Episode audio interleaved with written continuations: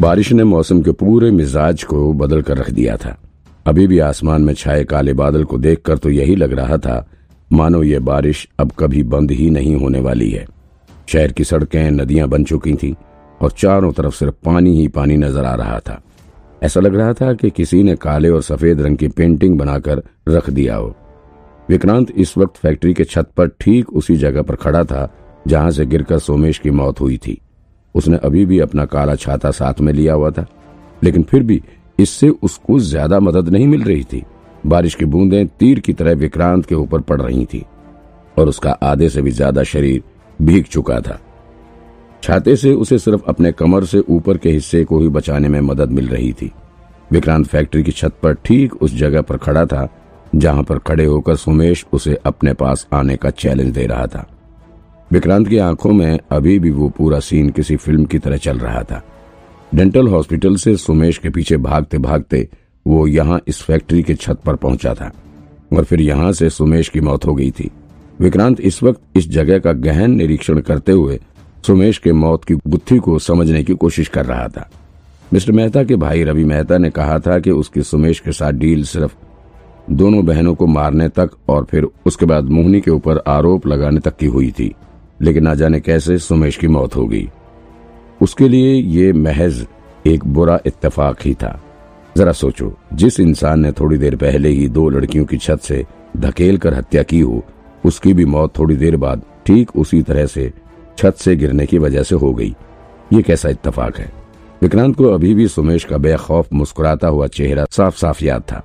मौत के सामने खड़े होने के बाद भी उसके चेहरे पर तनिक भी शिकन नहीं थी। ऐसा भला कैसे हो सकता है? ना जाने क्यों विक्रांत का दिल इस बात को मानने को तैयार ही नहीं था कि सुमेश की मौत महज इत्तफाक थी। उसके दिल से बार बार यही आवाज़ आ रही थी कि सुमेश की मौत इत्तफाक नहीं हो सकती। कहीं ऐसा तो नहीं उसने किसी साजिश के तहत अपनी जान दी हो। क्या पता उसने सुसाइड किया हो? क्योंकि विक्रांत अब जब ध्यान से इस जगह का निरीक्षण कर रहा था तो उसे समझ आ रहा था कि सुमेश जिस जगह पर खड़े होकर मुस्कुरा रहा था। वहाँ से वो हॉल, जहाँ से वो गिरा था, वो थोड़ी दूरी पर था।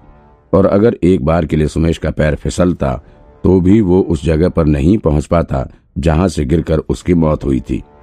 विक्रांत को अच्छे से याद था कि जब उसने सामने वाले छत से यहाँ आने के लिए जंप मारी थी, तब सुमेश ने उसके ऊपर एक वुडन फ्लैंक देकर मारा था। और फिर विक्रांत इस ढालू छत से लुढ़कता हुआ नीचे गिरने लगा था। वो तो अच्छा हुआ कि उस वक्त विक्रांत के पास अदृश्य शक्ति का दिया हुआ एयरक्राफ्ट डिवाइस भी था, वरना उस दिन सुमेश से पहले तो विक्रांत की जान चली जाती। फिर विक्रांत जैसे ही अपने एयरक्राफ्ट टूल की मदद से उड़ता हुआ ऊपर पहुँचा तो वहाँ पर आकर उसने देखा कि सुमेश गायब था। और फिर जब विक्रांत ने उसे खोजना शुरू किया तो पता चला कि सुमेश इस सीमेंट चादर की बनी छत में बने एक होल से नीचे गिर गया था। ज़मीन पर वो सिर के बल गिरा था। इस वजह से उसकी ऑन द स्पॉट मौत हो गई थी। विक्रांत के दिमाग में ख्याल आया कि अगर सुमेश सिर के बल नीचे ना गिरा होता तो शायद उसकी जान बच जाती। लेकिन वो इस हॉल से गिरा कैसे? इत्तेफाक से तो वो इसमें नहीं गिर सकता, क्योंकि ज़ाहिर है ये ढालू छत है। ऐसे में कोई भी इंसान इस पर सावधानी के साथ ही चलेगा। और अगर कोई इंसान सावधानी से चल रहा है तो भला उसे कैसे इतना बड़ा होल नहीं दिखाई देगा? इस सीन को तो देखकर यही लग रहा था कि सुमेश ने जानबूझकर अपनी जान दी है। उसने सुसाइड किया है। लेकिन क्यों? भला वो सुसाइड क्यों करेगा? अपनी जान ही क्यों देगा? पुलिस द्वारा पकड़े जाने के डर से नहीं क्योंकि उसने तो रवि मेहता के साथ डील ही यही की थी कि वो खुद को पुलिस के हवाले कर देगा। फिर क्यों? कहीं ऐसा तो नहीं कि जब सुमेश ने विक्रांत के ऊपर स्टील किया तो विक्रांत पहले नीचे गिर गया था। फिर हो सकता है कि सुमेश को पुलिस वाले की हत्या करने का रिग्रेट फील हुआ हो और फिर इस वजह से उसने अपनी जान दे दी हो। ओ, नहीं यार ये भी नहीं हो सकता। लेकिन कुछ कुछ तो ज़रूर गड़बड़ है। सर सर, आप यहाँ हो ओह, विक्रांत अभी इस केस के बारे में काफ़ी सीरियस होकर सोच ही रहा था कि अचानक से यहाँ स्वाति भी पहुँच गई। वो पीले रंग का रेनकोट पहने हुए इस ढाल वाले छत पर चढ़कर आ गई थी। अरे यार, विक्रांत उसे यहाँ देखकर चौंक उठा। तुम यहाँ क्या करने आई हो? किसने कहा तुमसे यहाँ आने को? विक्रांत ने नर्वस होकर इधर उधर देखते हुए उससे सवाल किया। अरे सर, आपको पता नहीं क्या? अब मुंबई पुलिस बहुत एडवांस हो गई है। जीपीएस सिस्टम दे रखा है सबको। और आप तो स्पेशल डिटेक्टिव हो। आपको ट्रैक करना कोई मुश्किल नहीं है। स्वाति ने जवाब दिया, वैसे मैं यहाँ आपसे कुछ सीखने आई हूँ। मुझे भी आपकी तरह ही डिटेक्टिव बनना है। अरे यार, तुम तो मुसीबत ही खड़ी करती हो। अच्छा चलो यहाँ से। जल्दी करो। चलो निकलो। विक्रांत ने उसे सीढ़ी से नीचे उतरने के लिए कहा। अरे, क्यों? क्यों? स्वाति समझ चुकी थी कि विक्रांत इस वक्त काफ़ी नर्वस हो रहा है, लेकिन उसे इसका कारण समझ में नहीं आ रहा था। अरे यहाँ बहुत खतरा है, विक्रांत ने जवाब दिया। एक तो ये बहुत ऊँचा है, ऊपर से ये छत भी ढालू है, बारिश भी हो रही है, स्लिप हो सकता है। चलो जल्दी यहाँ से। वैसे विक्रांत जो खतरा बता रहा था, वो सही में वहाँ पर था। ये फैक्ट्री काफ़ी सालों से बंद पड़ी थी और छत काफ़ी पुरानी हो चुकी थी। कब कहाँ से टूट जाए, कुछ कहा नहीं जा सकता था। ऊपर से ये बारिश का मौसम था तो वहाँ पर फिसलने का भी खतरा था। और अगर कोई गिर कर नीचे गया तो फिर उसकी जान जानी निश्चित थी। वैसे में विक्रांत यहाँ पर कोई रिस्क नहीं लेना चाहता था। ऊपर से उसे आज अदृश्य शक्ति द्वारा पानी के साथ पृथ्वी को उड़वड़ दिया गया था। ऐसे में उसे आज वो किसी लड़की के साथ तो किसी भी हालत में रिस्क नहीं लेना चाहता था।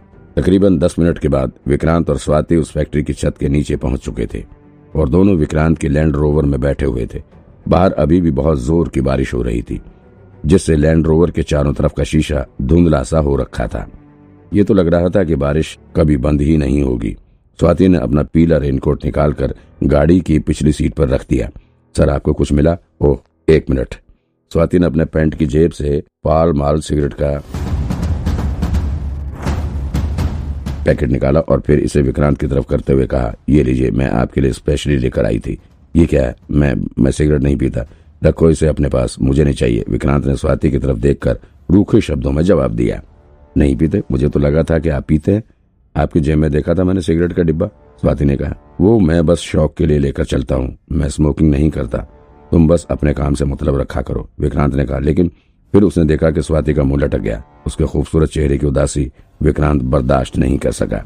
स्वाति के उतरे हुए चेहरे को देखकर विक्रांत ने पहले हल्की सांस छोड़ी और फिर कहा, मुझे ये सुमेश थोड़ा अजीब सा लग रहा था, इसलिए मैं केस की इन्वेस्टिगेशन करने के लिए यहाँ आया हुआ था। मुझे ऐसा लग रहा था कि उसने सुसाइड किया है। ओ, स्वाति ने अपना सिर हिलाते हुए कहा। फिर उसने कुछ सेकंड तक सोचने के बाद कहा, क्या कहा आपने? सुसाइड? सुसाइड किया उसने? लेकिन क्यों? क्यों करेगा वो सुसाइड? विक्रांत ने अपना सिर हिलाते हुए हल्की सांस छोड़ी और फिर पाल माल सिगरेट का पैकेट स्वाति के हाथों से लिया। भले ही वो खुद स्मोक नहीं करता था, लेकिन इतने महँगे सिगरेट के डिब्बे को भला कैसे जाने दे सकता था? उसने सोचा कि वो इतना महँगा सिगरेट किसी को गिफ्ट कर सकता है। देखो एक चीज़ याद रखना हमेशा। अगर अच्छा जासूस बनना है तो धैर्य रखना सीखो। विक्रांत खुद को स्वाति का गुरु मानते हुए उसे ज्ञान की बातें समझा रहा था। भविष्य में चाहे कैसा भी मैटर हो कोई भी स्थिति आए कभी भी अपना धैर्य नहीं खोना है। हमेशा ठंडे दिमाग से सोचकर समझकर काम करना है। समझी तुम?